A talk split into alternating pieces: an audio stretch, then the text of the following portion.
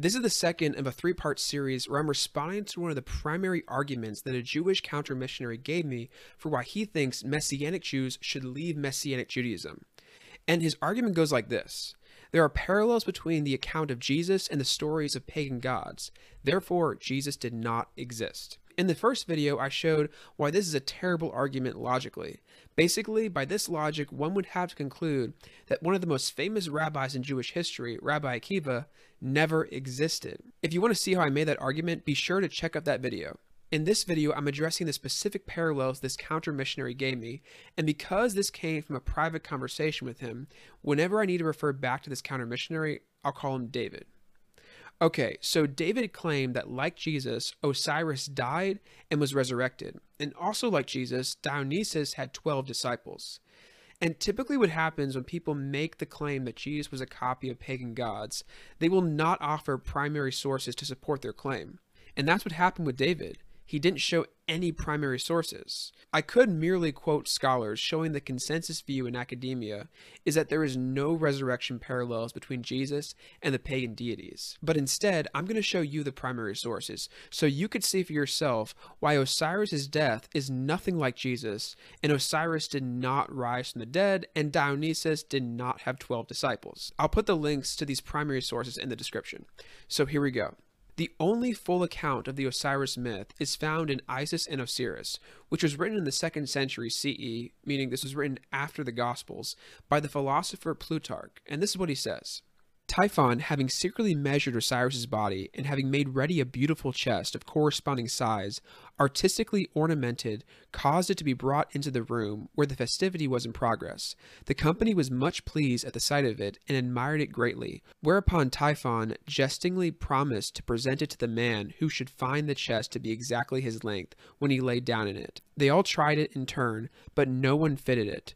Then Osiris got into it and lay down, and those who were in the plot ran to it and slammed down the lid, which they fastened by nails from the outside and also by using molten lead. Then they carried the chest to the river and sent it on its way to the sea through the Tanitic mouth. In chapter eighteen, Plutarch continues the story. Typhon, who was hunting by night in the light of the moon, happened upon the chest. Recognizing the body, he divided it into fourteen parts and scattered them, each in a different place. While this is a fascinating account of Osiris' death, it's clearly nothing like Jesus' death. Jesus was not put in a chest, sent down the river, or chopped into fourteen pieces. He was put to death by Roman crucifixion. But what about David's claim that, like Jesus, Osiris rose from the dead? Again, let's look at the primary sources. In Plutarch's writings, Isis and Osiris, chapter eighteen, this is what he says. The traditional result of Osiris' dismemberment is that there are many so-called tombs of Osiris in Egypt, for Isis held a funeral for each part when she found it. Of the parts of Osiris' body, the only one which Isis did not find was the male member. But Isis made a replica of the member to take its place and consecrated the phallus, in honor of which the Egyptians even at the present day celebrate a festival. And then in chapter nineteen, he says this, later as they relate, Osiris came to Horus from the other world and exercised and trained him for the battle. There's nothing going on here that would suggest there's a resurrection. But what does this mean that Osiris came to Horus from the other world? Well, we can be sure this is not a physical resurrection because the text indicates that his corpse is still buried. Doctor Bart Ehrman says that this aspect of the Osiris myth might be compared to first Samuel twenty-eight, where King Saul has a witch temporarily bring Samuel back to speak to him, and Doctor Ehrman says this is not like Jesus coming back from the dead in his body. Further confirmation that Osiris' body remains in the tomb is in chapter twenty of Isis and Osiris. The text reads as follows. Not the least important suggestion is the opinion held regarding the shrines of Osiris, whose body is said to have been laid in many different places. For they say that Diochitesis, the name given to a small town, on the ground that it alone contains the true tomb, and that the prosperous and influential men among the Egyptians are mostly buried in the Abydos, since it is the object of their ambition to be buried in the same ground with the body of Osiris. In Memphis, however, they say, the Apis is kept, being the image of the soul of Osiris, whose body also lies there. The name of the city some interpret as the haven of the good, and others as meaning properly the tomb of Osiris. So right here we see that Osiris's body is buried. There's not a resurrection. There's another text in Plutarch's description of the myth that describes Osiris's experience as a, quote, revivification and regenesis. But even in that case, whatever this means, according to the myth, Osiris's physical body is still in the tomb. In fact, as the late Egyptologist Doctor Henry Frankfort says, Osiris, in fact, was not a dying god at all, but a dead god. He never returned among the living. He was not liberated from the world of the dead. On the contrary, Osiris altogether belonged to the world of the dead. It was from there that he bestowed his blessings upon Egypt. He was always depicted as a mummy, a dead king. So during festivals which honored Osiris, prayers would be recited that began with the words, "Raise yourself." However, this did not refer to Osiris's body, it referred to grain. And the late Jewish scholar Doctor Alan Siegel, he says this, Osiris never returned to the world of the living, only the grain which was fertilized and raised by his presence did. In Doctor Bart Ehrman's book, Did Jesus Exist? He says, Osiris becomes ruler of the dead in the underworld, and so for Osiris, there is no rising from the dead. This is key, and Doctor Ehrman is right. It is inaccurate to say that the Osiris myth describes his resurrection, because resurrection was a uniquely Jewish belief that involved the physical body coming back to life.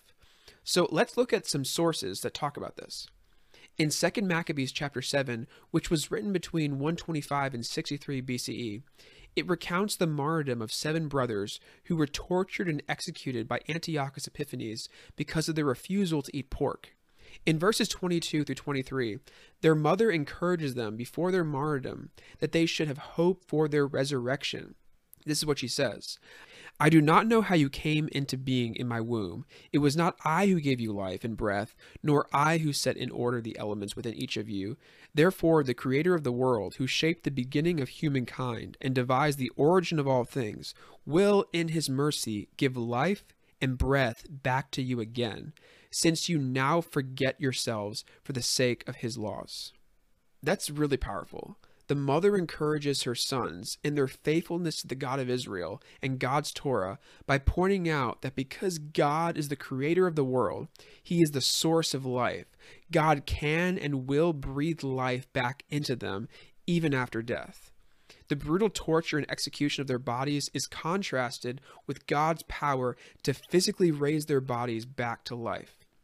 We also see this Jewish belief in the physical resurrection in the Sibylline Oracles written about A D C E. This is what it says. But when everything is turned to dust and ashes, God himself will again form the bones and ashes of men, and he will raise up mortals again as they were before. God gives breath and life. Notice how it's not just the soul that lives, it's the physical body that lives again. And as the late Jewish scholar Doctor Pinchas Lapide says, already at the beginning of the first century, the chief Pharisaic schools of Hillel and Shammai believed in the bodily resurrection. I think one of the most vivid descriptions of resurrection is found in Ezekiel thirty-seven. In this passage, Ezekiel has a vision of Israel being resurrected, functioning as God's promise to restore Israel back to our homeland. It's a demonstration of God's covenant faithfulness. And I also think it presents one of the clearest descriptions of physical resurrection. In the vision, Ezekiel is brought to a valley that's filled with dry bones, and when Ezekiel repeats the words God commands him to prophesy over these dry bones, this is what happens. There was a sound, and behold, a rattling, and the bones came together, bone to its bone, and I looked, and behold, there were sinews on them, and flesh had come upon them, and skin had covered them, but there was no breath in them. Then he said to me, prophesy to the breath, prophesy, son of man, and say to the breath, thus says the Lord God, come from the four winds, O breathe, and breathe on these slain, that they may live. So I prophesied as he commanded me, and the breath came into them, and they lived, and stood on their feet, an exceedingly great army. Then he said to me, son of man, these bones are the whole house of Israel. Behold, they say, our bones are dried up, and our hope is lost. We are indeed cut off. Therefore prophesy and say to them, Thus says the Lord God, Behold, I will open your graves and raise you from your graves, O my people, and I will bring you into the land of Israel. And you shall know that I am the Lord, when I open your graves and raise you from your graves, O my people. I think that's an awesome text. And it's hard to get a more descriptive view of physical resurrection. And I think it's fascinating that what Midrash Leviticus Rabbah twenty-seven verse four, what it says about this passage. And it says this, If someone should say to you, Is it possible the Holy One, blessed be he, will resurrect the dead? Say to him, It has already happened. He has already resurrected the dead through Elijah, through Elisha, and through Ezekiel in the valley of Dura. Our sources tell us that the Jewish concept of resurrection was physical. When the body is resurrected, it is no longer in the grave. So what does the New Testament mean when it says God raised Jesus from the dead? In Acts twenty-three, Paul stands on trial before the Sanhedrin, and this is how he makes his defense. He notices that both Sadducees and Pharisees are present.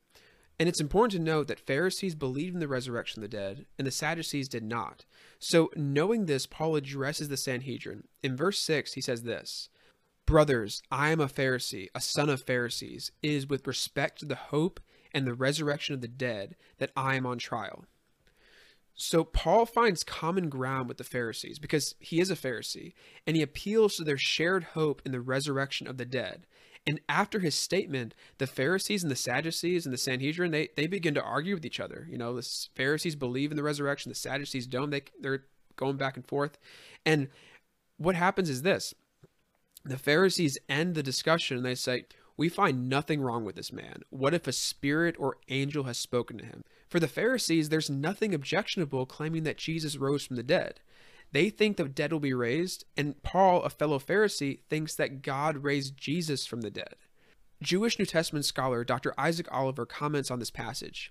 He says, The author of Acts insinuates that the essential difference existing between the Messianic movement, known as the Way, and the rest of mainstream Judaism only amounts to a failure on the latter to recognize the veracity of the doctrine of the resurrection as manifested through the risen Jesus. And we know that all the gospel reports that Jesus died and left his tomb. He physically rose from the dead. In Acts two, Peter claims that while David both died and was buried and his tomb is with us to this day, this Jesus God raised up, and of that we are all witnesses. Acts and the Gospels record the early Jesus movement's belief that God physically raised Jesus from the dead in the Jewish sense. For Jews, resurrection involved the raising of the physical body. It's not just the survival of the soul. That was a very Greek notion. In fact, in Acts chapter seventeen, Paul teaches the resurrection of Jesus to the Athenians, and these Greek people begin to scoff. And commenting on this response in Acts chapter seventeen, verse thirty-two, Jewish scholar Doctor Gary Gilbert says this, The idea of bodily resurrection was contrary to most Greek notions of life after death. So this strongly suggests that there is no true parallel between Jesus' resurrection and any so-called resurrection of a pagan god. For the early Jesus movement, Jesus physically rose from the dead, leaving his tomb behind. And according to Plutarch, the Osiris myth is that he is a dead god and his body remained in a tomb. Biblical scholar Doctor T N D Mettinger says this, From the nineteen thirties, a consensus has developed to the effect that the dying and rising gods died but did not return or rise to live again. Those who still think differently are looked upon as residual members of an almost extinct species. I think the reason why most scholars don't see parallels between the fate of the pagan gods like Osiris and Jesus is because physical resurrection was a Jewish belief. We can confidently conclude that there is no legitimate parallel between the death and resurrection of Jesus and the deaths and so-called resurrection of Osiris. Now, what about David's claim that Dionysus had twelve disciples? David did not cite any primary sources to support his claim, so I did some digging. Another Jewish counter-missionary named Asher Norman, he makes this claim in his book twenty-six Reasons Why Jews Don't Believe in Jesus. He says that Dionysus was, quote, surrounded by twelve disciples. Norman uses this supposed parallel, among others, to show that much of the accounts of Jesus' life were copied from pagan gods. And just like David, he doesn't cite a primary source, but he does cite a book called The Jesus Mysteries by Timothy Freke and Peter Gandy. These authors have a footnote that cites the image of an ancient zodiac from the late Doctor Carl Kerenyi's book, Dionysus, Archetypal Image of Indestructible Life. Dionysus, in this book, is not surrounded by twelve disciples. The image depicts being surrounded by twelve signs of the zodiac. And for good reason, Doctor Kerenyi does not identify these signs as disciples. Asher Norman claims even more parallels exist between Jesus and the gods such as Baal, Adonis, Attis, Isis, Mithras, Krishna, and Buddha, and if you want an excellent critique of the same claims, I recommend watching Michael Jones' series, Was Jesus a Copycat Savior?, on his channel, Inspiring Philosophy. So go subscribe to his channel and check out that videos. It's, it's excellent work. And I'll link that in the description below. What I think is strange is that Freke and Gandy's book, The Jesus Mysteries, is the book that Asher Norman cites to justify all of his parallels between Jesus and pagan gods, including the claim that Dionysus was surrounded by twelve disciples. And when you see how obviously wrong this claim is, it makes you wonder how much you can trust Freke and Gandy's book for accurate information. I thought it was really interesting what Doctor Bart Ehrman had to say about the parallels Freke and Gandy make. Doctor Ehrman says this: "It is not that they have provided an alternative interpretation of the available evidence. They have not even cited the available evidence, and for good reason. No such evidence exists. This is not serious historical scholarship. It is sensationalist writing driven by a desire to sell books." So as we've seen, when we actually look at the primary sources, we see that Osiris' death is nothing like Jesus' death. Osiris did not rise from the dead, and Dionysus did not have twelve disciples. The parallels that David asserted between Jesus, Osiris, and Dionysus do not even exist. On top of this, it is very unlikely that the early Jesus movement would have copied from pagan myths, because they, like other first century Jews in general, detested paganism. And this is what I'm going to cover in my next video. If you learned something new, consider giving this video a like, and be sure to subscribe so you can get notified when the next video is posted. If you would like to add anything or you disagree with anything I said, I'd love to hear it. So please comment below, or you can email us at two messianic jews at gmail dot com. That's two T W O, messianic jews at gmail dot com. Thanks for joining me, and see you next time.